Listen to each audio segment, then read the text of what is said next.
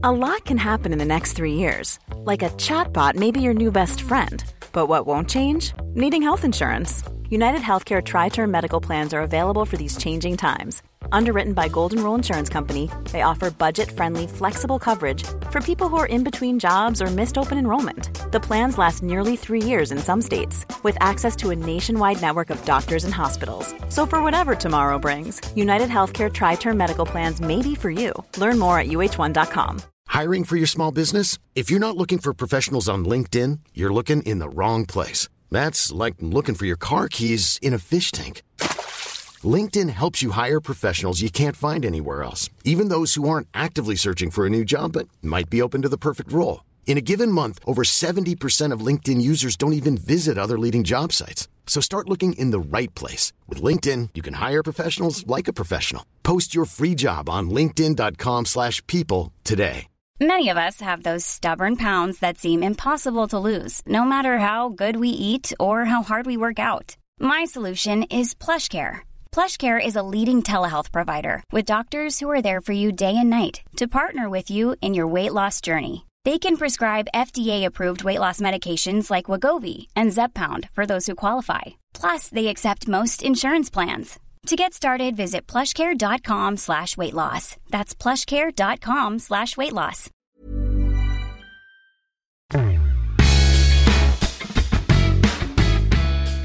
I Norge är Kjell Jonevret ett betydligt mer etablerat tränarnamn än vad han är i Sverige. Vilket egentligen är konstigt med tanke på att han tog Djurgården till dubben 2005 och gjorde en hel del bra resultat med både Västerås och när han var assisterande i AIK. Han har ett långt förflutet både som spelare och ledare i den stockholmska fotbollen. Men det är i Norge han är störst. Där har han framförallt gjort avtryck som tränare i Molde och nu senast Viking Stavanger. Som vanligt börjar vi podden med en faktaruta.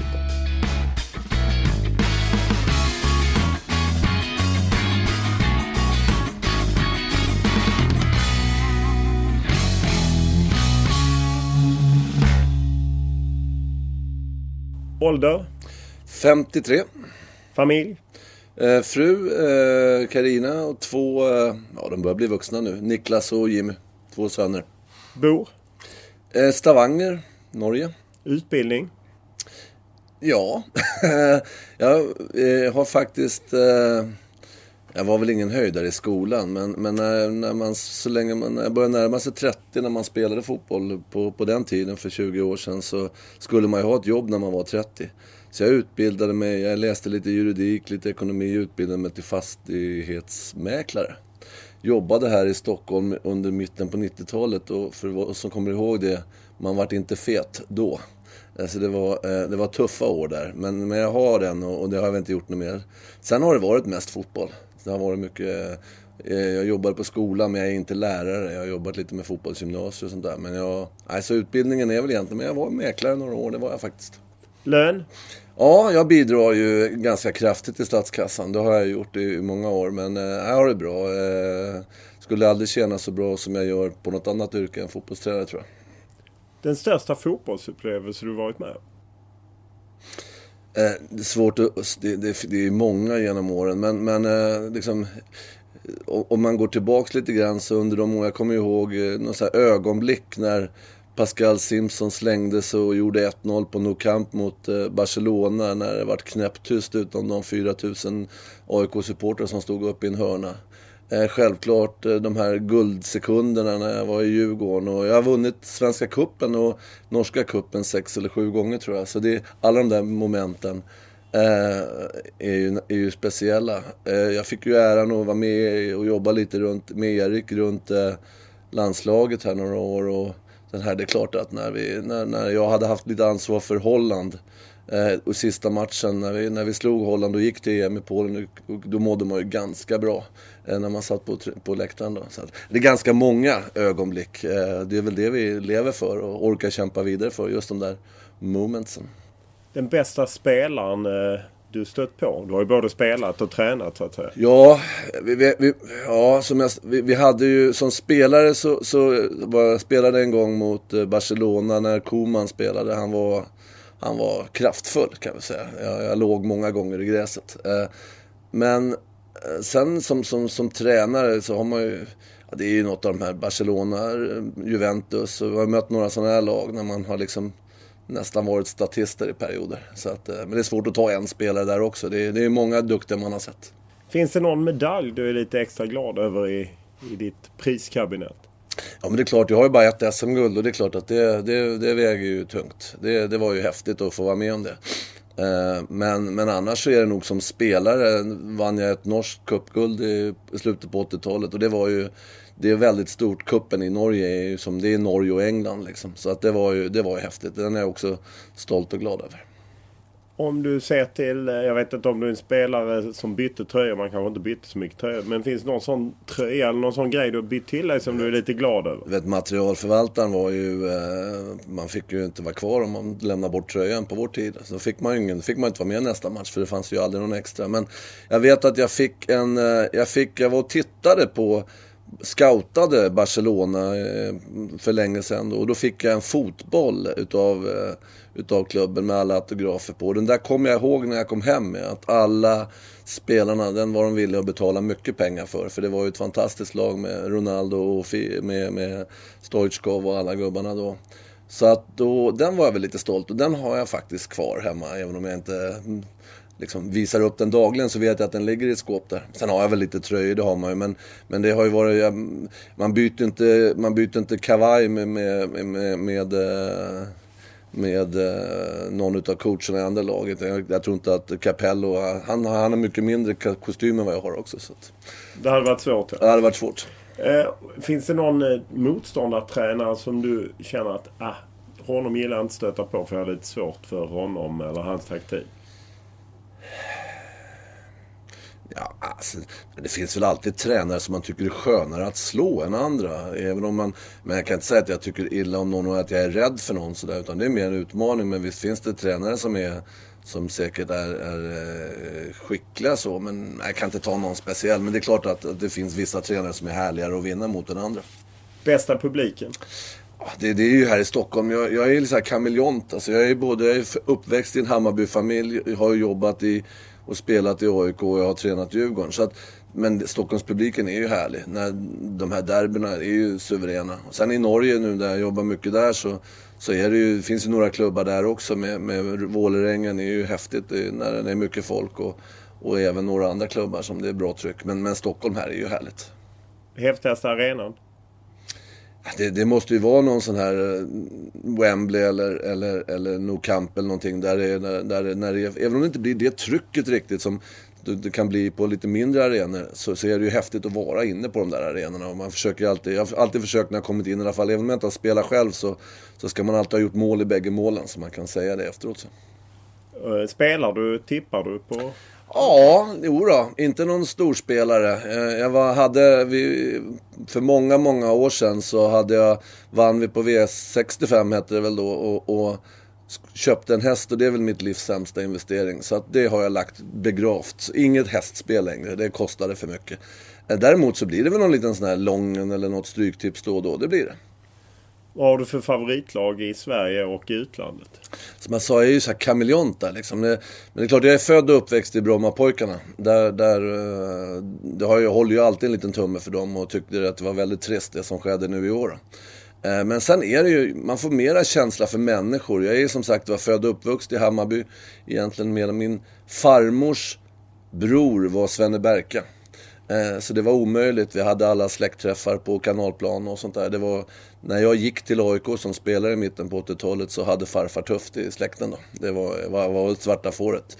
Men, men, eh, men, men sen blir det ju mer människor och, och spelare man har haft. Och man, det är inte så mycket klubbmärke längre utan det är mera människor tror jag. Man, men det är klart att jag tycker det är kul när det går bra för alla tre Stockholmslagen. Det är skojigt. Har du något favoritlag i utlandet och varför? Eh, jag såg en cupfinal i mitten på 70-talet, en av de första jag, jag, jag såg eh, på TV. Stoke med bröderna Greenoff, Gordon Banks i mål och de hade ett jättelag, jag tror de slog Chelsea. Då var det Stoke en period. Men det är samma där. Jag gillar ju fotboll. Så att det blir ibland, tycker jag det är fantastiskt kul att se Barcelona. Men nästa dag kan jag tycka att det är lika kul att se Real Madrid. Och, och i England så har jag lite spelare som man, man har haft och sådär. Så man följer dem. Det är, det är lite, så att, men, men Stoke var nog mitt favoritlag tidigare i alla fall. Vad kör du för bil? Eh, jag kör engelskt tänkte jag säga. Jag har en, en liten deal med en firma som har både Jaguar och Range Rover. Så det har varit en Range Rover på vintern och Jaguar på sommaren. Vad har du för motto? Alltså, om du ska utvecklas och bli bättre så måste du trivas och tycka att det är kul på jobbet. Eh, det har jag väl alltid tänkt och det försöker jag förmedla till mina spelare och ledare också. Att vi måste trivas och ha kul om vi ska kunna bli bättre. När var senast du grät? Jag gråter rätt ofta. Jag, jag kan gråta när jag ser något litet YouTube-inslag på, på, på nätet eller när jag ser eh, World's biggest, eh, här, när de går ner i vikt eller vad som helst. Jag gråter ofta. Biggest loser heter det väl? Någon sån där. Men jag, så jag, är så här, jag, kan, jag kan liksom eh, glädje lite så här, glädjetårar. Så jag, jag är ganska mesig där tror jag. Jag är lite kvinnlig säger min fru. när var senast du var onykter? Ja, man är ju inte 22 längre så man blir väl inte så onykter riktigt. Men jag var faktiskt lite onykter igår. Ja, okay.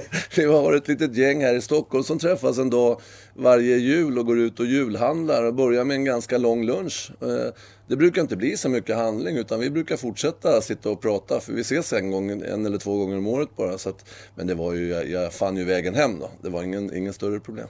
Tror du på någonting? Jag är inte religiös i den bemärkelsen att jag, jag, jag liksom ber inte om hjälp därifrån. Men jag, jag, jag, jag är ofta inne, jag kan tänk, gå in i kyrkor när jag kommer runt lite grann för jag gillar lugnet och någonstans så tror jag nog att det kanske finns någonting. Men, men jag har aldrig fördjupat mig i det där. Det är samma som uh, ute rymden och liksom, jag orkar inte ens tänka på sånt där för det, man blir bara dum i huvudet. Men, så att, men det, det är nog möjligt att det finns någonting men, men jag är inte religiös i den bemärkelsen att jag går och, och, och ber om någonting. Vad läser du? Mycket. Eh, jag är en bra kund på Adlibris. Jag eh, eh, läser, men det mesta. Nu håller jag, det blir ju alla sådana här populärdeckare eller vad man ska säga. Som det är klart att när jag var i Norge och bodde i Molde i fyra år, då var där och Jo Näsby liksom kung av Molde. Så då fick man ju snabbt de, de, läsa de där sex, åtta böckerna. Eh, men nu har jag väl läst, nu köpte jag en Harlan Coban igår som jag inte hade läst. Och, så att det är liksom, jag läser allt sånt populär deckare kan man väl säga. Och vad ser du på? Det mesta. Jag kan se på eh, jag sappar. Eh, jag kan hamna på vad som helst. Ibland ser jag program om eh, fiskar. Eh, jag ser dokumentärer om allt möjligt. Fotboll. Jag ser på Idol. Om det är så att det är. Jag kan, jag kan se på vad som helst. Det, men jag är ju lite sportnörd. Det är Men jag ser lika gärna på skidskytte som fotboll. Liksom. Vad lyssnar du på? Också ganska allätare. Jag är uppväxt med, med Uriah Heep och Status Quo och sådana grejer. Men, men, men eh, numera så hör jag ju precis eh, på, på radio. Väldigt mycket radio, så populär musik. Men, men jag, jag hade väldigt mycket skivor under en period. Men nu är det ju liksom mest eh, det. Men det kan vara precis vad som helst egentligen. Jag gillar musik. Eh, vad, eh, hur aktiv är du på sociala medier? Jag vet att det finns på Twitter. Ja, jag har väl eh, någonstans. Eh, jag gjorde faktiskt det. Jag öppnade det kontot när, just när vi skulle till Polen och Ukraina för att det var ett billigare sätt att tala om för mina barn och, och lite kompisar vad vi gjorde. Men jag märkte ju ganska snabbt att det där var intressant. Jag har ju inte Eh, samma mängd följare som många andra. Men jag har väl en 8000 eller något sånt där följare nu tror jag. Och jag skriver ju väldigt sällan. Men det är någon gång ibland. Och man får ju passa sig lite då i min roll lite grann. Jag är lite rädd för att retas allt för mycket. Man har lust, man är där. Eh, men, men eh, och jag har ett Facebook-konto, men inte i Kjell Jonevret, utan det är mera för mina allra närmaste vänner. Så, så för jag, är så här, jag vill inte säga nej om någon frågar om jag vill bli vän. Jag tycker det är lite taskigt. Så, att, så att jag tror inte det är så många som vet om att jag finns där. Men, men inte lika mycket som eh, många andra. Men hobby, hobbybasis.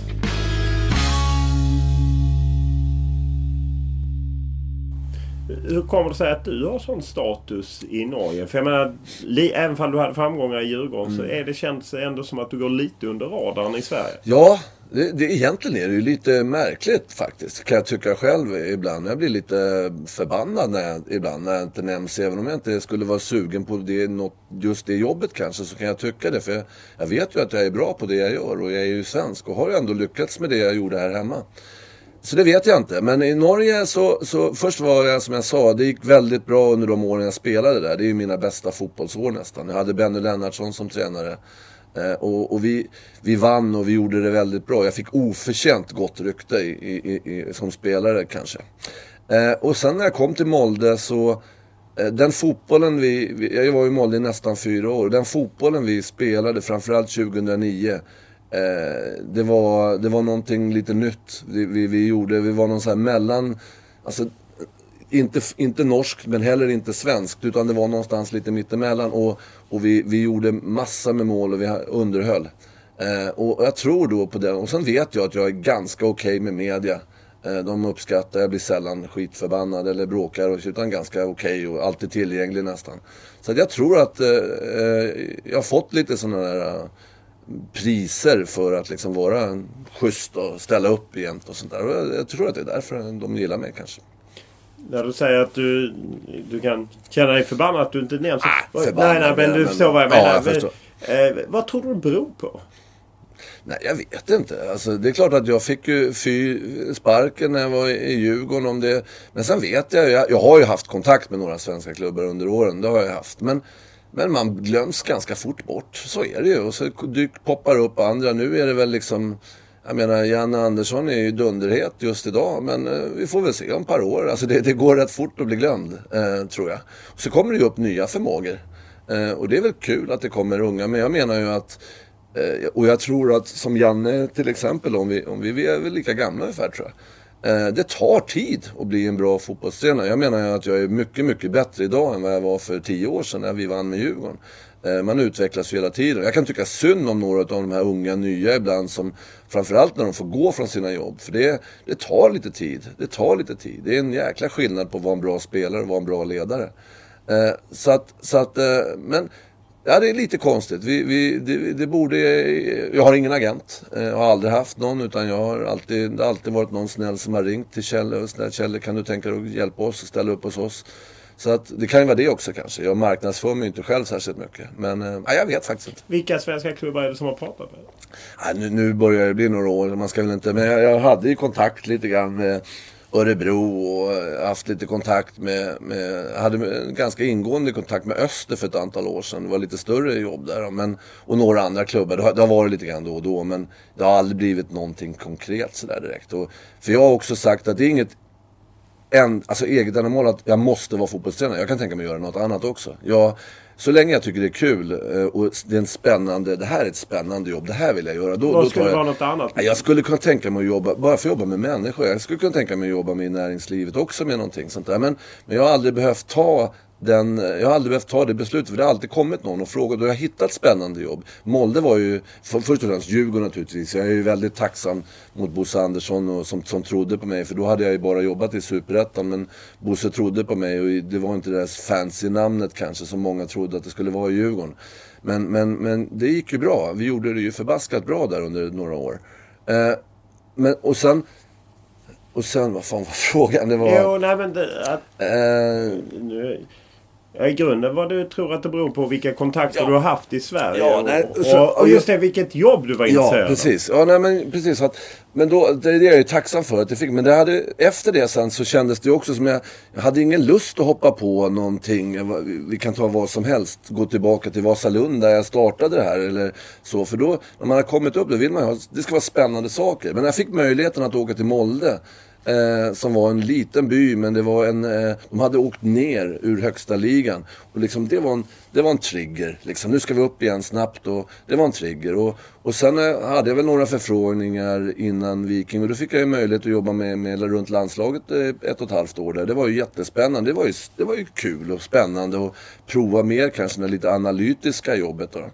Och, och sen visste jag väl inte riktigt vad jag skulle göra. Sökte lite andra jobb också faktiskt. Men men sen fick jag en förfrågan från Stavanger och då kändes det direkt liksom, men det är klart du ska prova det. Det är ju spännande. Så jag har ju varit otroligt, haft tur. Jag, är, jag känner mig otroligt privilegierad. Jag får jobba med min hobby eh, fortfarande. Att jag varit mäklare på 90-talet, det berodde ju på att man skulle ha ett civilt jobb. Det var ju så. Eh, men sen 2003, 20, 10-15 sista åren sen svensk fotboll har blivit lite mer professionell så har det ju bara varit fotboll och jag är otroligt tacksam för det. Men jag, jag vet fortfarande inte vad jag ska göra när jag blir vuxen. Liksom. Vi får se. Jag leker och har, har det jäkligt bra. Om du ser i Djurgården har jag för mig att du blev anställd. Du fick något långt Ja, det kontrakt. var- Det var ju en ja, det var väldigt spännande. speciell... Ja, det var det. Eh, vi, vi, vi, jag, jag, jag, jag vart ju sportchef slash manager eller vad det kan ha hetat. Eh, skulle jobba då tätt med Bosse och jobba både kortsiktigt och långsiktigt. Och Bosse Lundqvist och de andra som satt i styrelsen på den tiden fattade väl tycke för mig och tyckte det här blir ju helt rätt. Det är klart vi ska ha så här. Man skulle ha, och Djurgården var ju ganska hipp där i mitten på, på 20-talet, Så att det här var en ny roll. Men herregud, det är liksom sådana här roller. Det, det, det var ju, jag var där i, i ja, tre år ungefär. Och för första gången på de tre åren förlorade vi två matcher på rad eh, hösten 2006. Eh, och då var inte den där tjänsten så jävla viktig längre. Utan då var det ju bara att packa väskan och åka. Så att det var ju, eh, men det stämmer, jag var fast anställd. Eh, så att vi hade ju en, tyvärr vart det ju lite tråkig skilsmässa. För att man kan ju inte sparka någon hur som helst. Men, men så det var advokater och grejer. Men det löste sig bra och det är inga hard feelings idag. Men, men det stämmer att jag var fast anställd. Jag skulle bli Djurgårdens Ferguson och jobba där i 20 år framöver. Men riktigt så vart det inte. Om man går till det här att du eh, ju har kopplingar till, för mig egentligen inte bara tre Stockholmsklubbar utan fyra med BP. Och jag Ja, menar Vasalund ja, kan man också lägga på. Hur, hur speciellt var det att komma till Djurgården som tränare med liksom ett spelarförflutet i AIK? Alltså, det var inte så farligt. Och folk, eh, men, men samt, det är ganska kul för det är många, jag träffar ju en del AIK. Man, man blev ju lite, under den där perioden så var det ju jag vart ju djurgårdare då. De flesta ser mig ju som djurgårdare. Och det var ju, man visste ju att när man gick på gatan så antingen var det härligt heja eller så var det dra åt helvete. Eh, men sen möter jag en del AIK-are fortfarande som, som minns att jag spelade där. Och minns att jag var med och tränade under de här. Vi hade några riktigt bra år där ihop med Erik. Med ja, Erik mitten på 90, assisterande till Erik på mitt, mitt, mitten på 90-talet. Ja, när vi hade den här kvartsfinalen i cupvinnarcupen mot Barcelona och det här. Och de kom ju ihåg mig som, de, de tyckte väl bara att det var ett litet felsprång att jag hamnade i Djurgården. Så att många aik ser mig ju som aik Men som jag sa, jag är ju så här kameleont. Alltså jag, jag gläds ju lika mycket när Hammarby vinner. För där jag har ju sympatier för dem också någonstans. När jag var ung och stod på derbyna så hade jag grönvit halsduk på mig.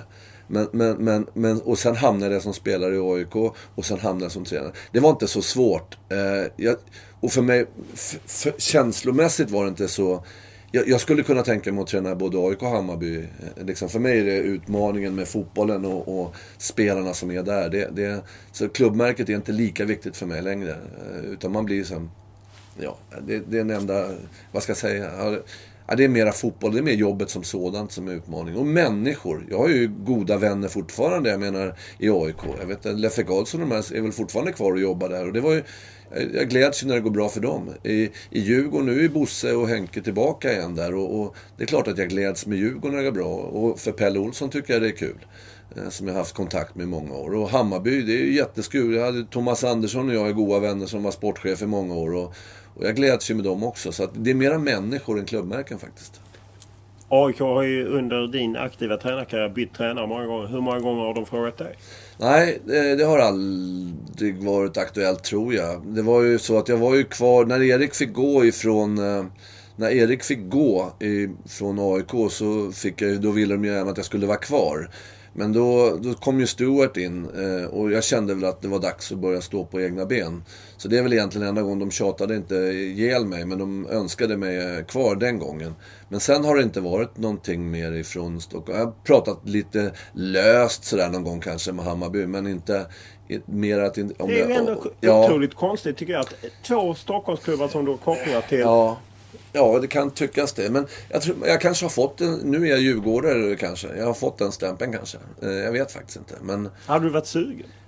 Eh, ja, alltså, det, det, alltså det, det är ju, att träna ett Stockholmslag har ju sina utfordringar. Men, men det, det är ju fantastiskt häftigt när det går bra. Och, och de här åren i Djurgården, som jag sa, jag är jättetacksam för Bosse för det. Vi ska faktiskt ha en återträff imorgon. Eh, här med, Det med, hör ni med, alltså efter... eh, Du har återträffen Ja, varit. vi ska i alla fall ha en återträff med, med, med det här eh, 2005-gänget i Djurgården nu då. Och det ska bli jättekul att träffa. Jag har inte träffat många på tio år. Men det, det, det, det, så det, skulle, det är alltid en utmaning. Det är alltid en utmaning att, att träna Stockholmslag. Det skulle jag inte... Jag är inte rädd för det, för jag vet ju att jag är bättre nu än vad jag var för tio år sedan. Samtidigt som jag trivs väldigt bra i Norge. Och kanske att det skulle vara kul att prova något helt annorlunda. Att åka till något land eller något. Eller göra något helt annorlunda om man får den möjligheten. Så jag tänker inte så mycket på framtiden utan vi får se vad som händer. Men jag är alltid öppen för det. Jag, jag gillar fotboll. Just när du var Djurgården så var ju, det var ju ett poplag på den tiden. Mm. Väldigt framgångsrikt mm. och du kom in och vann mm. dubben. Mm. Och sen vann väl kuppen en sväng mm. också. Ja. Eh, och sen då fick sluta på, mm. på det här sättet. Hur... Det kändes konstigt. Det var det, det, efterhand så här så. Men, men under den perioden. Alltså, det, det, det, fanns ju, det var ju, kraven var ju stora. Eh, internt. Jag vet att vi hade en upptaktsträff där vi efter 2005-säsongen när vi hade vunnit dubbelt. Vi, precis som alla andra klubbar när det går bra så säljs en hel del spelare. Många spelare försvinner. Det blir lite nya förutsättningar. Kan vi väl se på Malmö i år, även om de tog sig till Champions League. Det, det är inte så ofta man vinner två gånger på rad. Vilket Djurgården ju gjorde under de där åren. Eh, vi hade en eh, upptaktsträff ute på Bosön med, eh, med styrelsen, med sponsorer, med lite supportrar och med spelarna. Där eh, det läggs på en overheadbild. Eh, den 4 januari eh, 2006 var det. Läggs på en overheadbild med Djurgårdens målsättningar för säsongen. Det var vinna Royal League, yeah! skrek alla på, på läktaren. Eh, vinna allsvenskan, yeah! Vinna Svenska Cupen, yeah! Och sen skulle vi också hamna i gruppspel i Champions League. Eh, och alla gick ju bananas där inne. Det var ju häftigt. Så här skulle det bli. Det var ju nästan som man lovade det. Och jag såg ju på spelarna som satt på rad 1 att deras skulder åkte ju upp. Det var inte så kul att höra det här. Att det var det som var målet med säsongen. För riktigt de förutsättningarna hade vi inte. Eh, vi hade, det fanns andra lag som var bra. Vi åkte väl ut mot FC Köpenhamn och sånt där i semifinal i Royal League. Eh, på straffsparkar och sånt där för mig. Eh, säsongen var egentligen misslyckad redan i mars. Vi åkte ut mot Elfsborg i, i kuppen nere i Borås. Elfsborg var bra de här åren. De vann för övrigt SM-guld det Ja, och, och alltså, det var ju ingen skandal att förlora mot Elfsborg borta. Men helt plötsligt hade vi misslyckats med två utav våra tre mål. Liksom. Det var, så det började ju gnällas ganska tidigt. För här hade ju styrelsen lovat att det skulle bli en fantastisk säsong med trippelguld och Champions League-gruppspel. Så att det var, det var tufft. Eh, det var tufft och, och, och de här åren i Djurgården. Och då när vi förlorade för första gången, förlorade, vi låg väl femma, sexa eller något sånt där i serien. Men för första gången förlorade två matcher på, på, eh, på, två, på tre år som jag hade varit där. När drevet liksom gick och media hängde ju på naturligtvis. Det, det är klart att det är tufft att ha journalister som sitter hemma och ut, väntar utanför huset när man kom hem och ungarna ringde. Pappa ta bakvägen in, det sitter någon fotograf här utanför och väntar. Det, det är klart, det är inget kul när det är så. Och det var helt onödvändigt menar jag. För att Eh, hade vi fått jobba vidare så är jag övertygad om att vi hade rätt ut det där på ett bra sätt och kunnat komma tillbaka och gjort ett starkt 2007. Nu vart det ju ganska kaos i Djurgården i många år där, fram, efter det där. Det var, det var onödigt. Eh, det var inte, naturligtvis hade jag ett ansvar, men det var långt ifrån bara mitt fel att det vart som det vart. Hur upplevde du just mediadrevet? Hur mycket skuld har vi i det? Jo, men en hel del. Jag, jag, jag är ju ganska öppen och, och, ganska enkel. Jag pratar gärna med journalister. Jag har inget problem med det. Men hur ni från media bygger upp ett förtroende liksom, och sen hur fort det går att ta död på det. Nej men nu har vi ingen nytta av Jonevret längre. Nu tar vi död på det här. För det är roligare Fast tror du det är så att man sitter och bestämmer ja, sig själv? Nej, ja, jag vet inte. Men, men vi hade väl, det, det, det fanns ju det var väl, vi ska inte gå in på allt för mycket utav det, men det var väl en, ganska mycket media inblandat bakom något grishuvud någonstans och sådana här grejer. Det var nästan så att man hade från mediahåll hade arrangerat det här för att det var ju otroligt. Alltså tror du att media... Jag vet att det var, eh, men, men, men jag ville jo, helst inte prata. det är ju jätteintressant. Ja, vet, det, men jag, jo men media har ju, det är klart att när ni bestämmer er för någonting så är det ju svårt. Fast det är ju inte så att jag sätter mig med någon från Aftonbladet, Expressen och Svenska Dagbladet DN skriver samma sak.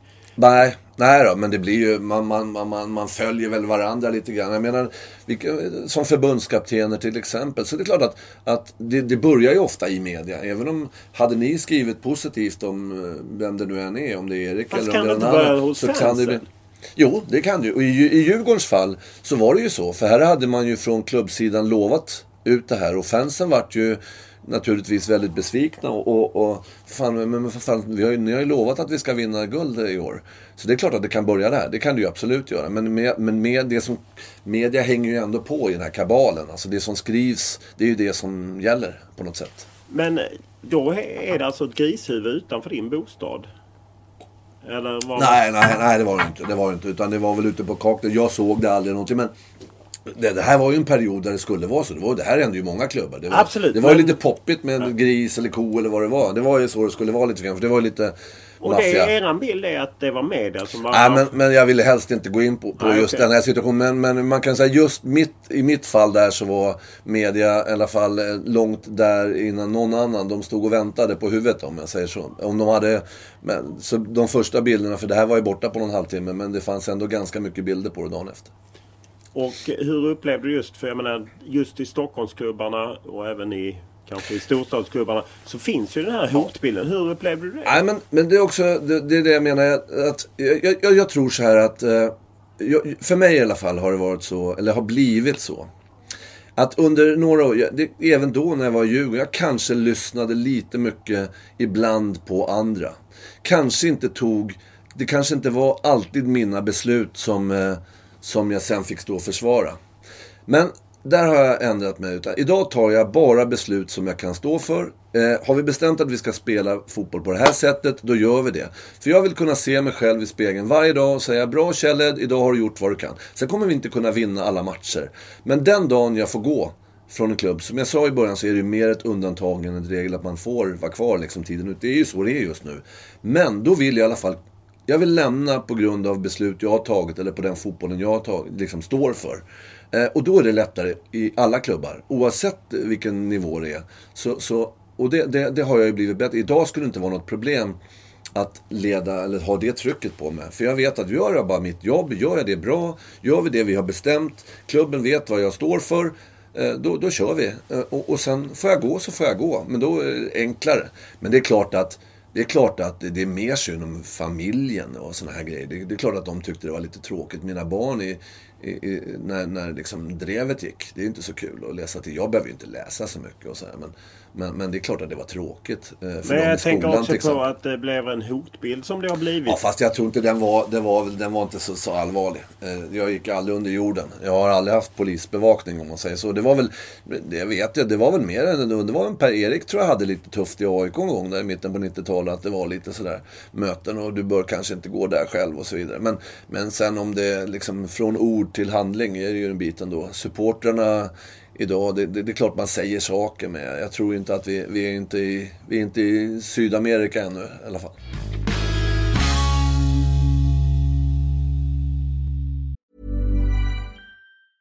Many of us have those stubborn pounds that seem impossible to lose, no matter how good we eat or how hard we work out. My solution is plush care. PlushCare is a leading telehealth provider with doctors who are there for you day and night to partner with you in your weight loss journey. They can prescribe FDA-approved weight loss medications like Wagovi and Zepbound for those who qualify.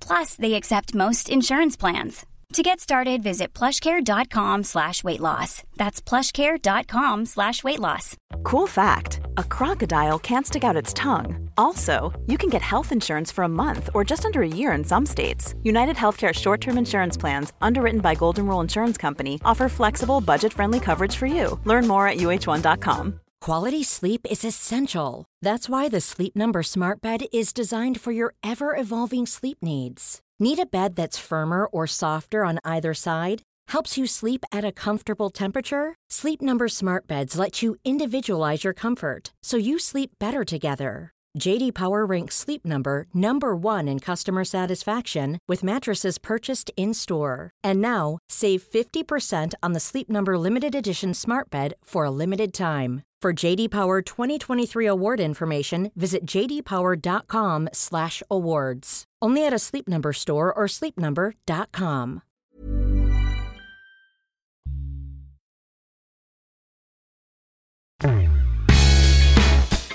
det är det engelska inflytandet som styr eller något annat går att diskutera. Men det är rätt uppenbart att tränarna i de norska klubbarna har en annan status och man värdesätter dem på ett annat sätt. Framförallt om man kollar in deras lönekuvert som är betydligt mer välfyllda än de svenska. Kanske är det också därför en del svenska tränare med jämna mellanrum lockats dit. I Kjell Jonevreds fall handlar det framförallt om att han gjort avtryck först som spelare och sen som tränare. Och det gjort att han är en stor tränare i vårt västra grannland. Du har ju en framgångsrik tränarkarriär i Norge och har eh, under året förlängt med Viking Stavanger. Ja, det är helt sjukt att jag har varit i Stavanger i tre och ett halvt år. Vi har inte vunnit någonting och ändå ville klubben att jag skulle vara kvar ytterligare. Så jag har förlängt med ytterligare tre år. Det är ju det är otroligt smickrande alltså att, att, att få idag, på, på liksom, ja, hela 2000-talet har väl varit, det är väl mer ett regel än ett undantag att man får sparken. Och det är väl möjligt att jag kan få sparken här också så småningom. Men att de ändå ville ha mig kvar efter tre och ett halvt år, det, det känns ju oerhört smickrande. Vad är det du har gjort rätt? Vi, vi, vi, är en klubb, just nu, Viking är en Vikingstad. Jag spelade där. Jag spelade där själv i slutet på 80-talet, början på 90-talet. Och det var lite som att komma hem igen. Eh, många, jag har ju fått meddelanden och liksom under alla år, fasen Kjelle kom, det är dags att komma tillbaka igen nu. Det är dags att komma hem igen. Och, men, men jag var, jag, Åge Hareide var ju där innan jag kom. Eh, Rot rättade väl till det ganska kraftigt. Eh, det var, gick inte så bra. Så att det var lite så här basis och jag är ganska bra på att komma in i sådana lite krislägen. För de, och, och, och, vi har med väldigt små resurser, det är en stor klubb. Men, men vi har ändå liksom haft jätteproblem ekonomiskt. Men med ganska små medel, bara sålt och sålt och sålt spelare egentligen. Har vi hela tiden ändå hängt med hyfsat. I år kom vi femma vilket var över förväntan för alla. Och jag väntar på den dagen Snart ska vi vara i kapp ekonomiskt och då ska vi också kunna satsa som många av de andra. Och, och jag är jätteglad att jag får möjligheten att göra, vara med några år till där. För jag, jag har, det är en häftig stad nämligen att vara i när det går lite bra. Vad, vad är grunden just till? För att det känns som att det ett tag var, inte bara Viking, men en del norska klubbar rätt offensiva ekonomiskt. Men mm. här har man alltså satsat fel då? Ja, det har man gjort. Det, det har man gjort. Man, men här, vi är också den, jag tror vi är den enda klubben faktiskt i Norge på elitnivå som inte har externa investorer. Eh, som inte har någon rik onkel. Eh, när jag var i Molde till exempel så hade man ju Kjell Inge Röcke som kanske är Norges, eh, en av Norges rikaste män. Så för honom var det ju liksom en loska i havet om han ville ha någonting. Eh, och många av de andra klubbarna också, Vålerengen, Brann, även om de sliter ekonomiskt säger man, så har man någon som vill vara med och leka lite och så köper man en forward för 10 miljoner plötsligt. Så att klubbarna sliter, eh, men, men, men, här i Viking har man inte haft någon sån. Man har gjort några sådana här missioner och fått in lite pengar, men man har också, jag vet under en period på en 6-8 år så gick man många, många miljoner back på spelarköp kontra spelarförsäljningar. Eh, i Skandinavien så är det ju publik, sponsorer och spelarförsäljning. Det är det vi ska leva på. Men i Stavanger där lyckades man gå många miljoner back på några år. Då. Man satsade, kanske tänkte inte så noga. Så att, och det får vi lida för lite nu då. Är det inte konstigt ändå? Jag menar Stavanger är väl... Jag menar oljehandel ja, det... och allting som finns. Mm. Att man borde ha pengar. Ja, jo, det finns pengar. Det finns, eh, det finns pengar och det finns folk som vill vara med. Men här har man tagit ett beslut att det är ett, eh, ett bolag, klubben, och man vill att alla ska vara med eller ingen ska vara med. Så det är mycket, mycket möjligt att det blir nya emissioner och det kommer in pengar. Men det får heller inte bara gå in och täcka gammal, eh, gammal sur, surdeg liksom. Utan det ska vara det måste, pengarna ska in och då ska det komma att användas på rätt sätt har man bestämt sig för. Och ja, det accepterar jag liksom. Även om jag tycker att det är lite jobbigt nu. Och jag vet att det kommer bli tufft nästa år också. För vi ska ner i, jag tror vi ska vara 17 spelare i, i truppen plus några juniorer. Och det blir ju ett experiment. För så lite folk har jag aldrig varit. Men är de tillräckligt bra och vi kan göra ett bra jobb, vi ledare, så, så finns det väl en chans ändå. Då. Men eh, jo, det finns pengar. Det är ju, eh, Stavanger är ju liksom oljestaden i, i, i, eh, i Norge. Då. Men det har också varit lite nedgång på oljan nu. Så det är många, just nu är det mycket folk som sägs upp och många företag som är försiktiga. Och jag vet att man har tufft på sponsormarknaden men också. Men Viking har haft mycket sponsorer tidigare. Vi äger våran arena. Eh, den kostar eh, nästan lika mycket som laget varje år. Och det är också, många andra hyr ju sina arenor och sådär. Men här har man bestämt att nej, vi ska äga våran arena. Så att det, det mycket pengar går till andra saker än själva sporten, vilket jag kan tycka mycket om i och för sig. Då. Om man tittar på lönelistan eh, i norska tidningar. Ni spelarna tjänar ju väldigt bra om man jämför med allsvenskan. Ja, det är möjligt att det... det jag, jag, jag har faktiskt inte så bra koll. Nu är det ju tio år sedan jag var hemma i, i Sverige och jobbade. Men, men vi har infört ett... Jag vet ju att Rosenborg, några av de här, de, de, där har man det väldigt bra. Men vi i Stavanger, vi, där har man bestämt sig att man ska ha ett lönetak. Jag tror att det är liksom 60 000 i månaden och sånt där. Får vi se om vi kan få några spelare för det eller inte. Men, men, eh, men visst, men det är lite på väg ner. Och jag vet att klubbarna diskuterar det. Men som jag sa om man har någon extern, vi får väl aldrig veta hela sanningen för det är väl många spelare som kan vara anställda lite grann hos någon sponsor också kanske. Få lite, några kronor därifrån. Jag tror att eh, det är i alla fall på väg ner, det är i alla fall på väg att balanseras. Eh, det var galet under en period tror jag. Om du, om du jämför liksom att, att jobba i Norge, vad är, vad är det som skiljer Norge från Sverige? Egentligen inte så mycket. Jag, jag kan uppleva att, eh, jag, jag upplevde i alla fall när jag kom till Molde att de, de var de var villiga att träna eh, på ett annat sätt kanske. Eh, man visste att eh, liksom Björn Deli sprang på myrarna som Gunde Svan. Och man visste att skulle man bli någonting, ska man bli någonting i idrott så måste man träna. Jag upplevde aldrig något jobbigt att få dem att ställa upp eller få dem att komma. Eller det var aldrig snack om att gå och fika eller ta en ledig dag. Utan de, de ville träna. Eh, sen, sen så är ju atmosfären lite annorlunda kring. Norrmän är ju checka. Alltså de har ju flagga och halsduk och keps och så går de ut i skidspåret och står där hela dagen och hejar. Och lite så är det på fotboll också. Man, man tar med sig sin halsduk och så går man dit och sjunger och hejar. Även om inte har, man har inte klackar på samma sätt kanske så är det Alltså det är mer en familjegrej. Alltså det är väldigt lite bråk runt om, vilket är härligt. Men så jag, jag tror, jag, det, det, är en lite annan miljö att jobba i, men den är, den är positiv. Jag, tycker det, jag, gillar, jag gillar folket. De är ju, de är ju galna. Eh, men, men de är ju sköna. Om du ser till eh, fotbollen. Hur, jag menar, man har ju en bild av att det är mycket rakare ja, ja, och mycket ja. mer brittiskt. Ja. Landslagsfotbollen var, alltså det började ju med, med, först med Drillo. Och sen så efter Drillo så, så kom ju Nils-Johan Sembin som, som, och, och styrde några år tillsammans med Ståle Solbacken. Och alla de här stod ju för en viss typ av fotboll. Sen var Åge in och försökte spela fotboll några år. Spela fotboll, då menar jag kanske bollinnehav var lite viktigare för Åge än vad det var för Drillo. Eh, och sen så gick ju inte det så bra och sen var det tillbaka med Drillo igen. Så det, var ju liksom, det har ju varit ett, ett kvarts sekel med, med, med, med den typen fotboll.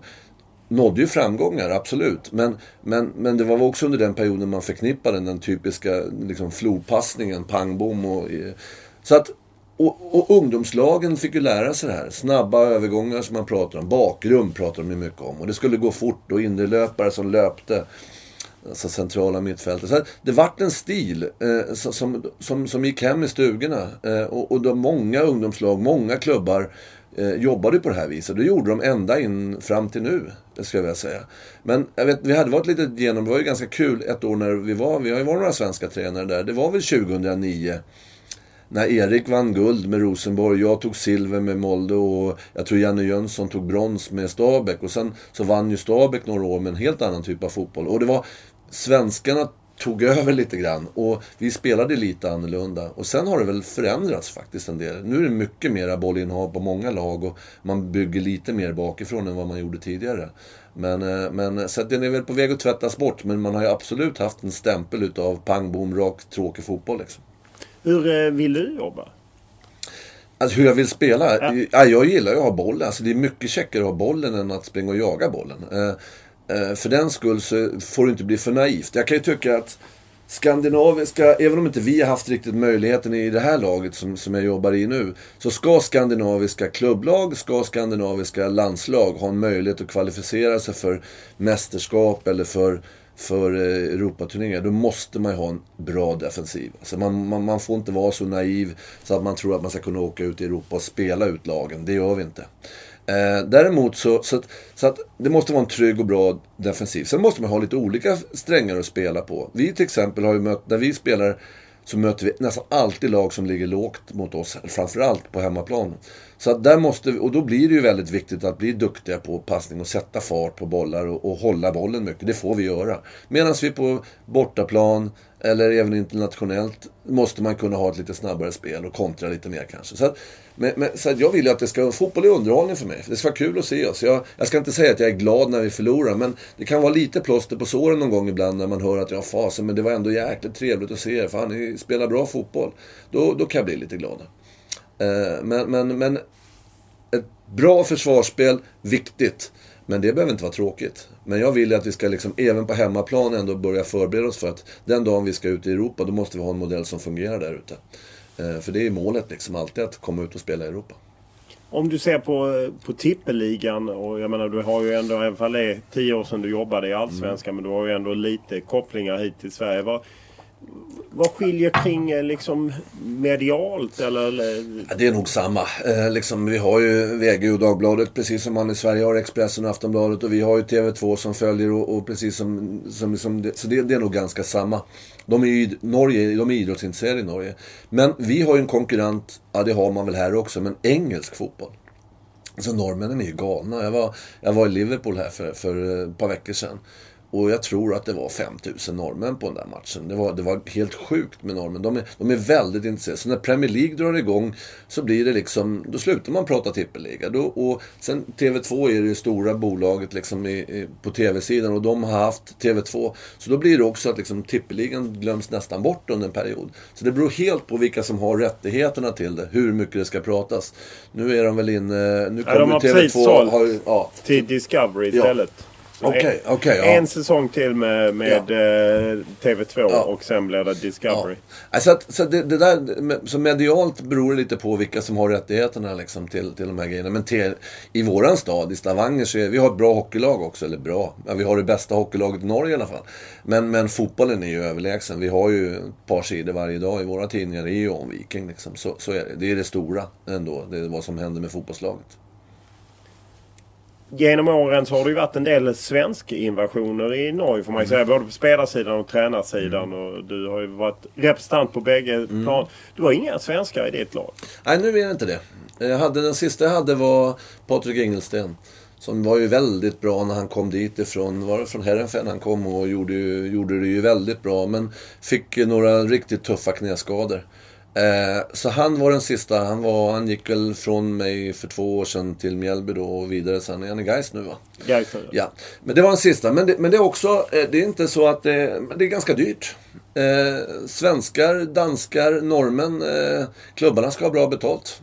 Eh, det är lättare idag och, och, vi har hämtat någon spelare. Vi har någon amerikan, vi har naturligtvis några afrikaner som många klubbar har. Vi har någon från Estland och vi har lite olika som har varit i vår situation i alla fall enklare. Det är en del svenskar som spelar. Men det är, väl egentligen inga stjärnor just nu i alla fall. Vi hade ju, Rosenborg hade ju några riktigt bra när, när, när Pritcha var där för några år sedan. Och, och eh, Ja, då var det Landskog och de här som... Det har ju varit ganska många. Ja, det var ganska många. Kvar. Ja, Dorsin är kvar. Men, det, men det, har, det har blivit lite färre. Men det kan också bero kanske på, på, på lönenivåerna. Har minskat något kanske. Och, och som sagt, men jag tror att många också, det har blivit en ny marknad. Man tittar på, åt lite, man tittar lite mer mot öst nu. Eh, och afrikanerna har ju blivit invaderat liksom. Det är billigare helt enkelt. För att eh, en sak är ju att man ändrade artistskatten eller ja, expertskatten ja, rättare ja. sagt i Norge och tog bort den möjligheten. Så den, tror du mer att det är den än att svenska spelares kvalitet har gått ner? Nej, det tror jag inte. Kvaliteten tror jag inte har gått ner. Men jag tror att man åkte... Jag tror att kanske att spelarna inte tycker att Norge, vad är det, vad är det för någonting? Det är väl ingenting att åka till, kan, kan en del uppleva. Att det är ett litet nedköp att komma dit. Men då när det var riktigt bra med pengar under en period. Jag vet ju, kommer ihåg när som Isisak och de här åkte. Det var ju många som åkte och hamnade i, i, i Norge under några år. Och, och då, då, kunde man göra lite för pengarna kanske. Men när inte den möjligheten är där så kanske det finns andra ligor som är mer intressanta. Eh, men, men, för kvaliteten på svenska jag skulle gärna, det är många svenska spelare jag skulle kunna tänka mig. Men, men vi har inte haft råd helt enkelt att köpa dem.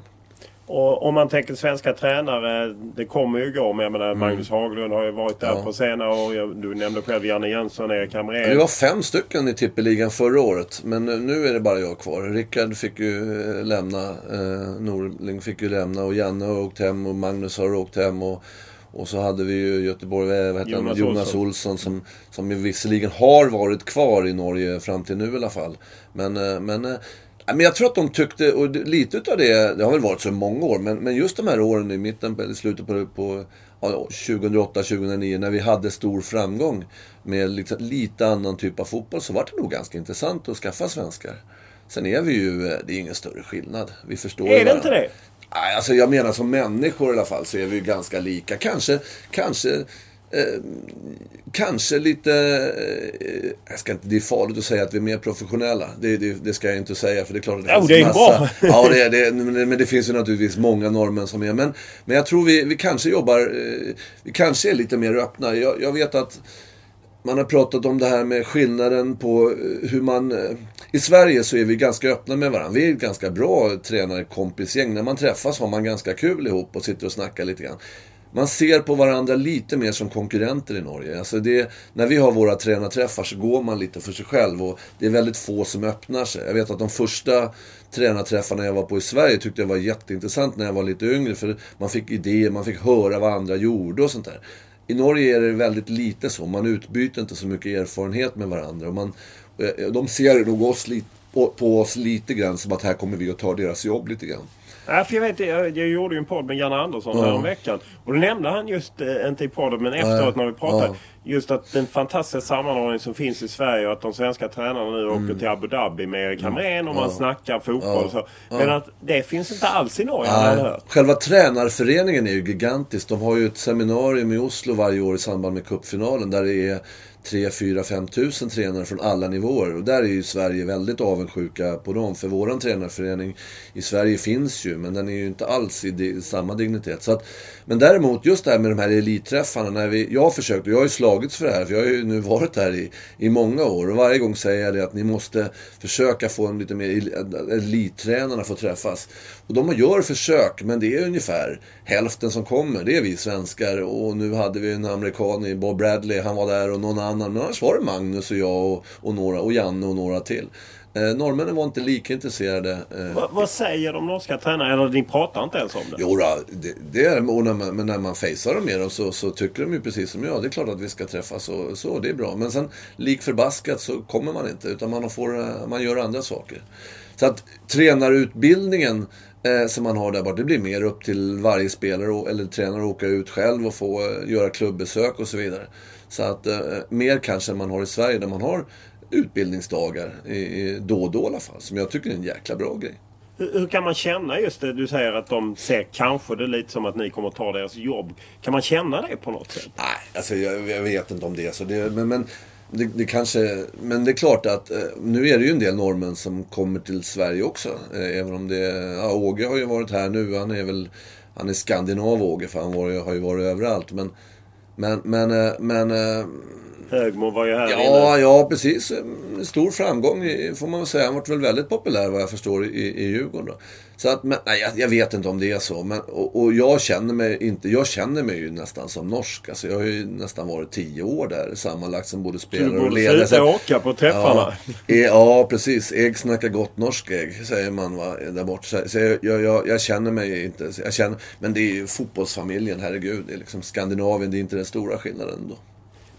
Lönerna för tränare är ju betydligt högre i Norge än i Sverige. Ja, det har i alla fall varit det. Jag tror ja, även det är där är det... Ja, ja. Det är alltså kollar man sven, vad svenska ja. tränare så är de mm. ändå långt efter vad ni ja. tjänar i Norge. Ja. Vad, ja. vad beror det på? Har ni nej, bättre förhandlingar? nej, ja, men de kanske, de kanske inser hur viktigt det är med en bra de, de, de, de Eh, jag vet faktiskt inte. Det är svårt att säga, men det är väl som företagsledare generellt liksom. Att de, de tycker väl att det är värt eh, de här pengarna. Jag, jag vet faktiskt. Jag, jag, jag är ganska enkel sådär. Nu ska jag inte sitta här och säga det på, för det är dumt om folk hör det. Men, men jag har ju, jag, jag, jag, jag tar det jag får liksom. Jag har aldrig hållit på och bråkat särskilt mycket. Utan blir jag, ja men det är okej. Vi kör på det. Eller är det allt för jäkligt så får jag väl göra något annat då. Men, så jag vet faktiskt inte. Men, men, men tränarlönerna, det kanske av tradition kanske är så att ledaren ska tjäna lite mer än spelarna. Jag vet faktiskt inte. Är det så att du efter dina år i Norge inte behöver jobba? Jo, herregud. Jo Jag är otroligt bra på att konsumera. Mina vänner eh, vet det. Jag är, är otroligt feminin där. Jag gillar att gå i affärer och jag gillar att... Så att eh, sparkonton, det är jag dålig på. Är du manager eller är du tränare? Jag är tränare mera. Det är klart att jag har eh, en, en, en viss... Eh, men, men visst inflytande på vad som sker i klubben naturligtvis. Men, men här är det... Jag, jag är inte så in, inblandad i spelarköp till exempel. Jag kommer ju med önskemål naturligtvis. Men det är andra som liksom tar sig av det och får ta de besluten. Jag, jag har blivit så pass gammal. Jag orkar inte ligga och må dåligt över att jag inte får den och den spelaren. Utan jag förhåller mig till de spelarna jag får och så ska jag göra det bästa av dem. Samtidigt som fotbollen har utvecklats. Man har ju, idag har man ju tränarstaber mera. Jag har en assistent, en engelsk assistent, Ian Bursnell, som är en ung 32-33 år som brinner. Eh, jag har en fysapparat med, med, med, med, folk runt där som jag... Så jag ser mig själv lite mer som någon sån här personalchef. Jag, jag försöker få... Alla har sina ansvarsområden och sen så ser jag till att det liksom flyter på. Jag servar dem. Jag gör mindre på planen nu än vad jag gjort tidigare. Men det är ju för att jag ser att den här, det går väldigt bra så länge han får driva på. Det är väl därför jag kan vara kvar också ytterligare några år. För jag, de är inte riktigt trötta på mig ännu. Sen kommer jag kanske in lite mer när vi börjar närma oss match. Och, för då, det blir ju ändå mitt ansvar hur det ser ut när vi spelar på helgen. Men den här dagliga träningen, jag är ute på, på plan varje dag. Men, men, men lite mer manager där kanske. Men ändå inte så mycket manager på kontoret. Eh, för där har jag inte så mycket inflytande över vad som ska köpas och vad vi ska göra. Utan det är andra som jobbar med det. Saknar du det inflytandet? Ja, lite grann. Lite grann, men samtidigt så, så, så jo, det gör jag. Och eh, det kan jag göra. Jag kan tycka att, eh, för man kan spara sig fattig också. Så det gör jag lite grann, det gör jag här. Jag hade nog mer inflytande i Molle till exempel än vad jag har här i Stavanger just nu. Då. Det kan jag göra. Men samtidigt så är det ju bra att, att folk, jag slipper, jag har ansvar för det sportsliga. Jag slipper ta skiten för att vi förlorar pengar. Så att det kan ju också vara lite skönt. Felsatsningar på spelare och sånt där, det kommer man ju alltid ske. Men det är klart att om det står mellan två, då vill jag ändå få vara med och bestämma vem vi ska ha. När jag kollar på Viking så är det Charlie Granfeldt. Ja, det har ju blivit svenskt. Är det AIK? Ja, det är AIKs. Ja, ja, han har... Det är väl så att Charlie har eh, eh bott i Norge och jobbat i Norge i många år. Han har en norsk familj och har varit där. De här åren han var i AIK, det var väl mer att han då pendlade från Norge nästan till Sverige. Så han är tillbaka igen där och jobbar väl med fiskfoder tror jag i, i där. Men så kom han väl in och har söner som är duktiga i fotboll. Kom in lite grann på ungdomssidan och, och i Stavanger, i Viking. Och sen plötsligt här så, jag vart ju faktiskt lika förvånad. Jag visste inte att han var där. Men så dök han upp här i något styrelse för något år sedan. Och, och eh, nu när de gjorde om i vintras, eh, de gick från två styrelser, ett aktiebolagsstyrelse och en fotbollsklubbstyrelse, till en styrelse. Då valde de honom som den eh, chefen för bägge styrena. Eh, ja, ja, jag känner inte Charlie mer än att vi, vi pratar då och då. Så att, men det är, det är lite, vi, vi, kan i alla fall, vi förstår varandra i alla fall. Ja, det är ju ändå ja, spännande ja, med, med ja, svensk ledning i en norsk klubb. Både ordförande och eh, tränare. Ja, fast som sagt, han är lite halvnorman han också. Om du pratade tidigare om spelare du tagit fram som du kanske gärna följer och så. Mm. Gör man det? Kan man känna liksom en ja. stolthet när någon spelare som man har sålt ja. går fram? Ja, och det är definitivt för mig i alla fall. Jag, folk brukar fråga mig när liksom, eller när är att vinna då? Det, det, det, är klart att vinna är ju, att, det är klart det är en härlig känsla att komma in i ett omklädningsrum. Det är ju därför vi håller på när man har vunnit en fotbollsmatch. Det är ju fantastiskt kul. Va? Men för mig är det också liksom att se människor utvecklas. Jag tycker jag älskar det. Det är jättekul. Jag har vissa spelare, jag gläds oerhört åt, åt, åt ett, många unga killar som har jobbat knallhårt och kommer ut i Europa och gör det bra. Eller var, en del kanske inte lyckas med fotboll men de blir bra bankdirektörer. Det är också kul. Få ett julkort utav någon som gammal spelare man haft. Eller få en, bara man hör, bara få en hälsning av någon. Det, det, det, det värmer. Jag hade en, en otrolig historia med, med, med en eh, afrikansk spelare i Molde, Mambi Ramdioff, som kom till mig i Molde som 18-åring eller något sånt och så sa han Kjelle, liksom, please help me, I wanna be a footballer. Liten, tunn. Eh, ja, jag ska, det, det, det, var spännande. Du måste börja med i alla fall att bli lite starkare. Va? Han var en liten tunn reka. Eh, så han började gå på gymmet. Sen fick jag hämta utanför gymmet. Nu räcker det, du får inte gå på gymmet mer. Han skulle ha sina 20-30 extra skott varje dag. Vissa gånger glömde jag det, då slet han tag i mig och nu, kom on, vi måste skjuta Kjell, vi ska skjuta. Och vissa gånger glömde han och då fick jag hämta honom. Och så var det sommaren 2009 som han, eh, han hade varit riktigt, riktigt bra. Och han eh, visste att han skulle bli såld till någon klubb. Han skulle bli professionell. Drömmen skulle gå i uppfyllelse. Han skulle få det här kontraktet som gjorde att han kunde försörja familjen hemma i Afrika. Senegal. Eh, åkte iväg på semester och så ringer han hem och, och massa klubbar ville ha han. Och så ringer han då och så frågar han då, vad, vad vart det till slut då? Nej, vi, vi har sålt det nu. Ja, vad, vad, vad vart det då? Ja, vi har sålt det till Manchester United. Och man hörde ju telefon, i andra änden på telefonen där han liksom bara föll. Han svimmade ju liksom. För Manchester United var det ju största man kunde bli såld till. Eh, jag följde med honom dit. Vi fick behålla honom hösten ut, så han fick spela med oss hösten ut. Men jag följde med honom ner dit på hans första möte med spelarna. Det var, vi stod upp i den här Directors box eller vad det heter där. Och han var, då var han den där lilla tunna afrikanen igen. Det var en Champions League-match de spelade mot, eh, de var redan klara för slutspel så de spelade ju nästan med B-laget i den matchen. Så där står vi och väntar och då kommer de fram en efter en. Det var liksom Rio Ferdinand och, och Wayne Rooney och Giggs och alla de här. Hello ma'am, welcome ma'am. Och så liksom, du såg hur han började växa igen. Och eh, jag börjar nästan gråta när jag tänker på det. För, för, och sen har jag inte sett honom sen dess. Sen följde han med dem. Sen har vi väl haft någon hälsning någon gång då och då. Men sådana grejer gör ju att det, det, är värt det här slitet varje dag. Jag hade nu en... Han är i Hannover nu eller? Nej, han var i Hannover och gjorde det väldigt bra. Han var på väg till Dortmund faktiskt, men bröt benet. Spelar i Stok idag. Han har gjort det nu i två säsonger och gör en hel del mål där. Och det är alltid kul när, när man liksom ser på Premier League någon gång och ser att han är där. Även om han inte har blivit den här stora stjärnan i Premier League så är det i alla fall historien runt honom är, är liksom, den värmer. Jag hade, det är andra spelare också. Jag kan ju bli jätteglad med, med de här äh, svenska killarna som har fått åka. Även om inte jag hade så mycket med Tobias Hysén och de här att göra kanske. Så är det kul att träffa dem. Men när jag varit hemma på de här landslagssamlingarna så känner man att en liten bit har man ju varit med och påverkat. Jag hade en ung kille nu, vet om Berisha heter han, som gick till, till tysk fotboll nu. Och en ung islänning som jag haft sedan han var 1920 som nu skrev på för Kaiserslautern. Och, och, och, jag kommer ju följa dem och jag vet ju att de är tacksamma för det jobbet jag har gjort med dem. Liksom. Och det, det är lika mycket värt som en seger ofta. Hur ser du på, jag menar i, finns ju även i Sverige men det känns som att i Norge har man ju gått längre med just att man hittar spelare i olika länder i Afrika att, ja. att det finns ju liksom, jag menar, man hade ju den omskrivna affären med Obi Mikkel och det blev mm. bråk när han mm. såldes både till Manchester United och Chelsea. Mm. Och det fanns ju även en, en skandal i en norsk klubb. Eh, mm. Att just att man utnyttjar en del av dem. För du mm. säger ju också att man letar efter billigare marknader. Mm. Fast jag, jag, för mig, eh, för mig liksom, det har inte så stor roll egentligen vart de kommer ifrån. Jag vill att de spelarna som kommer ska tycka att det här är det här är min chans, det här är lika viktigt, det här är jätteviktigt, det, här, det är absolut det här jag vill göra.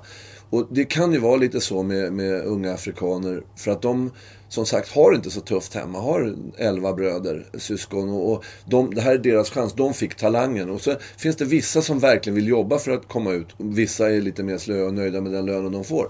Men det kan ju lika gärna vara en kille som kommer ifrån från, eh, från Norge eller det kan vara en som kommer ifrån, eh, som har en, en kille från Estland nu som spelar med Magnus i, och, och, jätteduktig och han har ju bestämt sig, han vill ju han vill utvecklas. Och, och det, så det, det, är mera typerna än att de, de ska naturligtvis vara ganska bra när de kommer, det är ju käckt. Men, men det är viktigt att de kan, att de vill utvecklas. Då är det ju skoj att jobba med dem liksom. Då, då vill men man ju själv. Ser du något problem med att man på något sätt åker just hitta folk som ser det. Ja, du får chansen. Du får komma till Europa. Du förstår vad jag menar? Ja, det, det är klart att det är, det, det, är, det är små marginaler. Det är bananskal alltså. En del... Eh, men, men jag kommer oftast in lite senare liksom, när de här kommer upp och prövar sig. Eh, vi har folk som ser dem ute liksom. Och jag, har, jag har aldrig varit nere i de här länderna. Vi har två nigerianer nu till exempel som är väldigt, väldigt duktiga men är bara 18-19 år. Då. Så jag, jag, vet inte hur man... För, men för mig när de kommer är de fotbollsspelare. Liksom. Det är inte så viktigt var de kommer ifrån. Sen gäller det ju att ha apparaten, för vi har ju ett ansvar att ta hand om dem också. Jag har ju varit i klubbar där vi inte har klarat av att ta hand om dem på samma sätt. Och då, det känns ju inget bra. Så det gäller ju att ha en apparat runt om. Ha en human resource som kan vara med dem liksom jämt. För det är lättare naturligtvis att flytta en kille ifrån, eh, från Finland än vad det är att flytta en från Nigeria.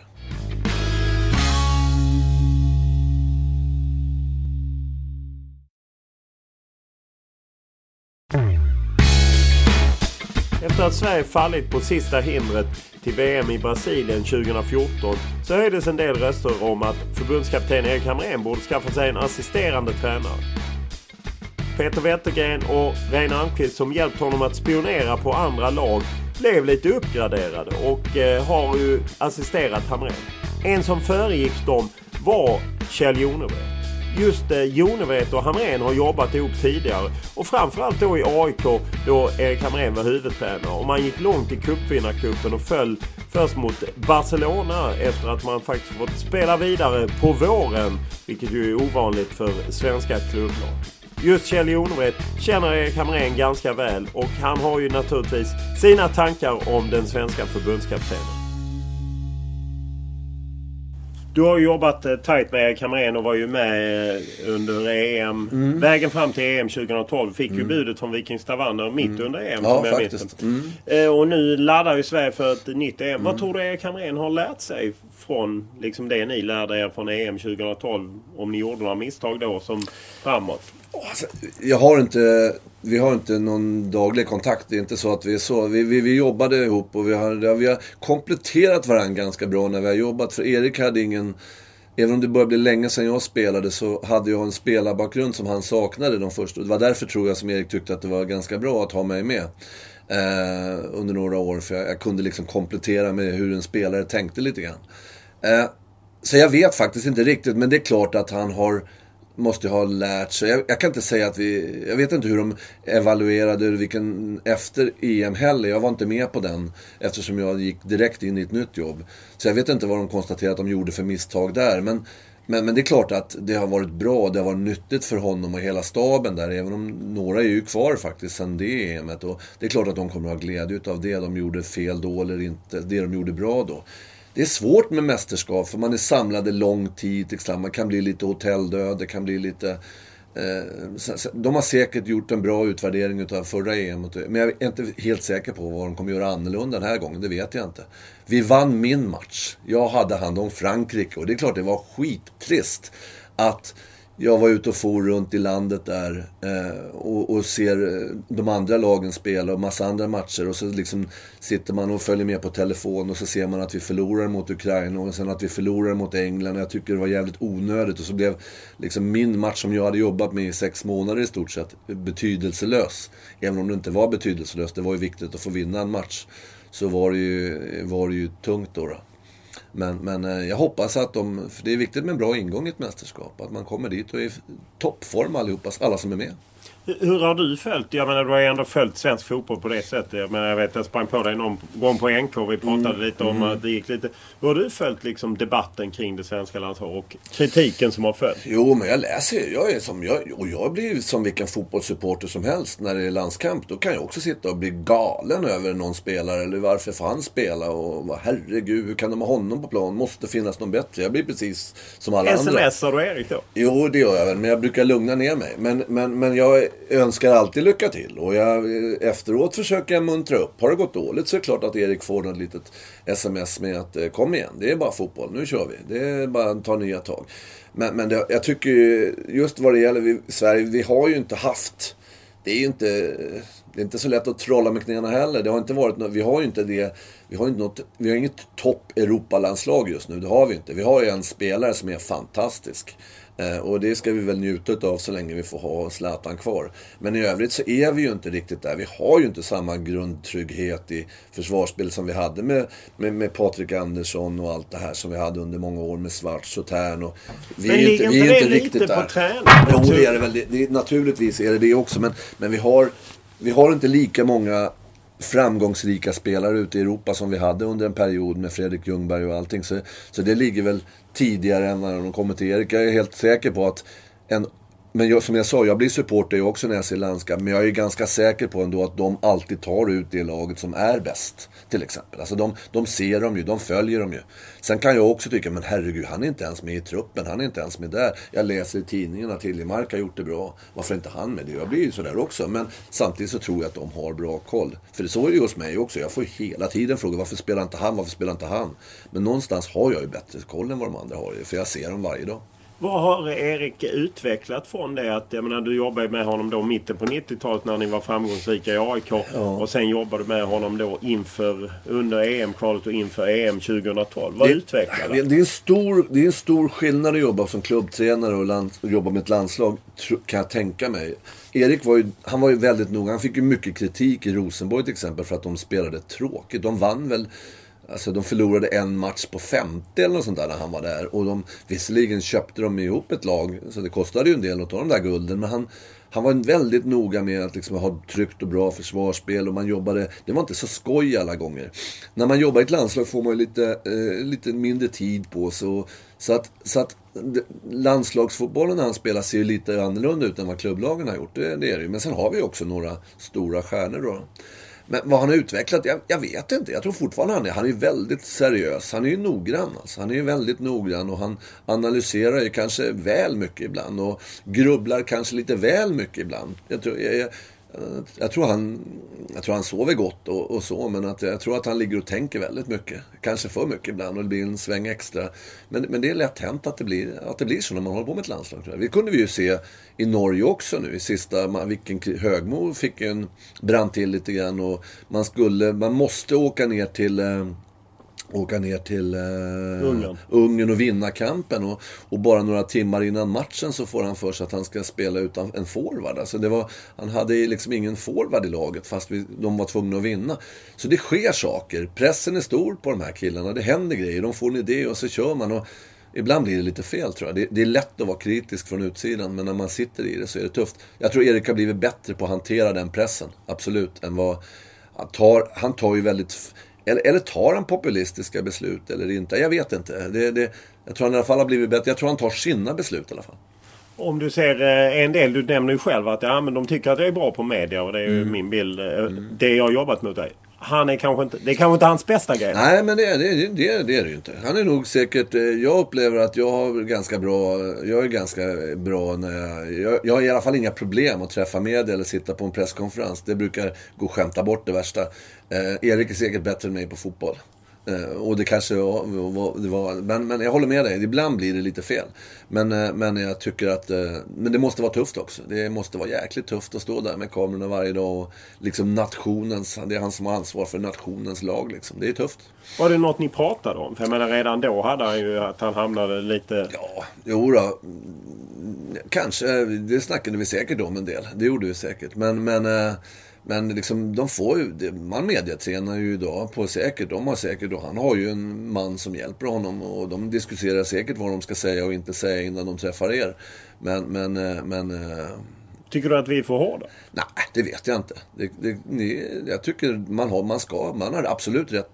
Det är ett landslag vi pratar om. Det ska ju granskas hårt. Men, men det är klart att vissa utav er kan ju vara tuffare än andra. Så är det ju. Men, men ni har också absolut all rätt att, att granska, det tycker jag efter EM-avancemanget så blev det ju rätt mycket skriverier i, i svensk press just med att eh, spelarna var så arga på media. Jaha, mm. Är du överraskad? Eller att man kan använda det lite som ett bränsle? Ja, det kan man det, Jag gillar ju sånt. Jag försöker ofta bygga upp en sån eh, stämning i min grupp. Eh, det är vi mot övriga världen liksom. Det, det är ofta ett, en bra grej att ha. Det är ingen som tror på oss. Spar gärna tidningsutklipp där de har rangat ner på laget liksom. Uh, jag, jag har ju blivit, i Sverige tror jag, varit kallad, jag tror det var när jag var i Djurgården, jag varit så lite kallad krokodilmamma. Uh, för de är tydligen jäkligt bra på att skydda sina barn. Jag är väldigt sällan ute och kritiserar spelarna i media. Utan jag tar dem gärna i, i, i, och försvarar dem liksom i, i alla lägen. Och då sparar jag sparar ofta lite klipp där ni har varit tuffa med oss. Eh, och, och tar fram dem ibland. När, och sen liksom att nu ska vi visa de jävlarna. Nu ska vi visa att de har fel. Liksom. För det är ett härligt, den kan man ju bygga upp. Och, och, det tror jag säkert Erik använder också den psykologin lite grann. Det, det tror jag. Jag tackar för detta. Ja, vad trevligt vi har haft. Ja, ja, ja verkligen. Ja. Vi kan vara snälla vi ja, också. Då. Kjell Jonevret och jag träffas på World Trade Center i ett litet konferensrum där jag ibland hyr in mig när eh, folk vill träffas på stan. Han är på blixtvisit i stan för att eh, vara med på en återträff för Guldgänget i Djurgården från 2005 som bland annat Tobias Hysén sytt ihop. Annars har Jonevret, som ju har rötterna i många Stockholmsklubbar, vilket ni hört i podden, släppt Stockholm och eh, har bara Norge och Spanien kvar. Sen kanske han kommer tillbaka någon gång i framtiden, men det återstår väl att se. Podden kör vidare även över helgerna och varje måndag 06.00 ligger det ett nytt avsnitt ute. Och eh, det finns några tränare till att vänta innan det blir vinterturné och då kan det bli lite spelare också. Som vanligt är jag tacksam för all feedback och alla reaktioner och eh, liknande via mail olof.lund.tv4.se eller via Twitter Olof Lund i ett ord eller Instagram Olof Lund i ett ord. Tack för den här veckan!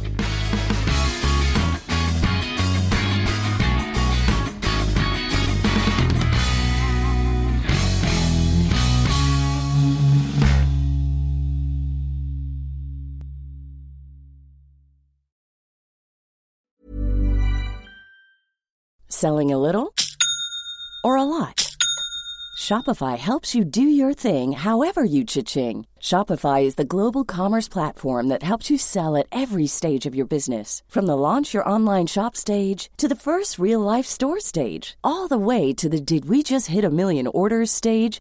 Shopify is there to help you grow. Shopify helps you turn browsers into buyers with the internet's best converting checkout. 36% better on average compared to other leading commerce platforms because businesses that grow grow with Shopify. Get a $1 per month trial period at shopify.com/work. shopify.com/work. Mom deserves the best, and there's no better place to shop for Mother's Day than Whole Foods Market. They're your destination for unbeatable savings, from premium gifts to show-stopping flowers and irresistible desserts. Start by saving 33% with Prime on all body care and candles. Then get a 15-stem bunch of tulips for just $9.99 each with Prime. Round out Mom's menu with festive rosé, irresistible berry chantilly cake, and more special treats. Come celebrate Mother's Day at Whole Foods Market.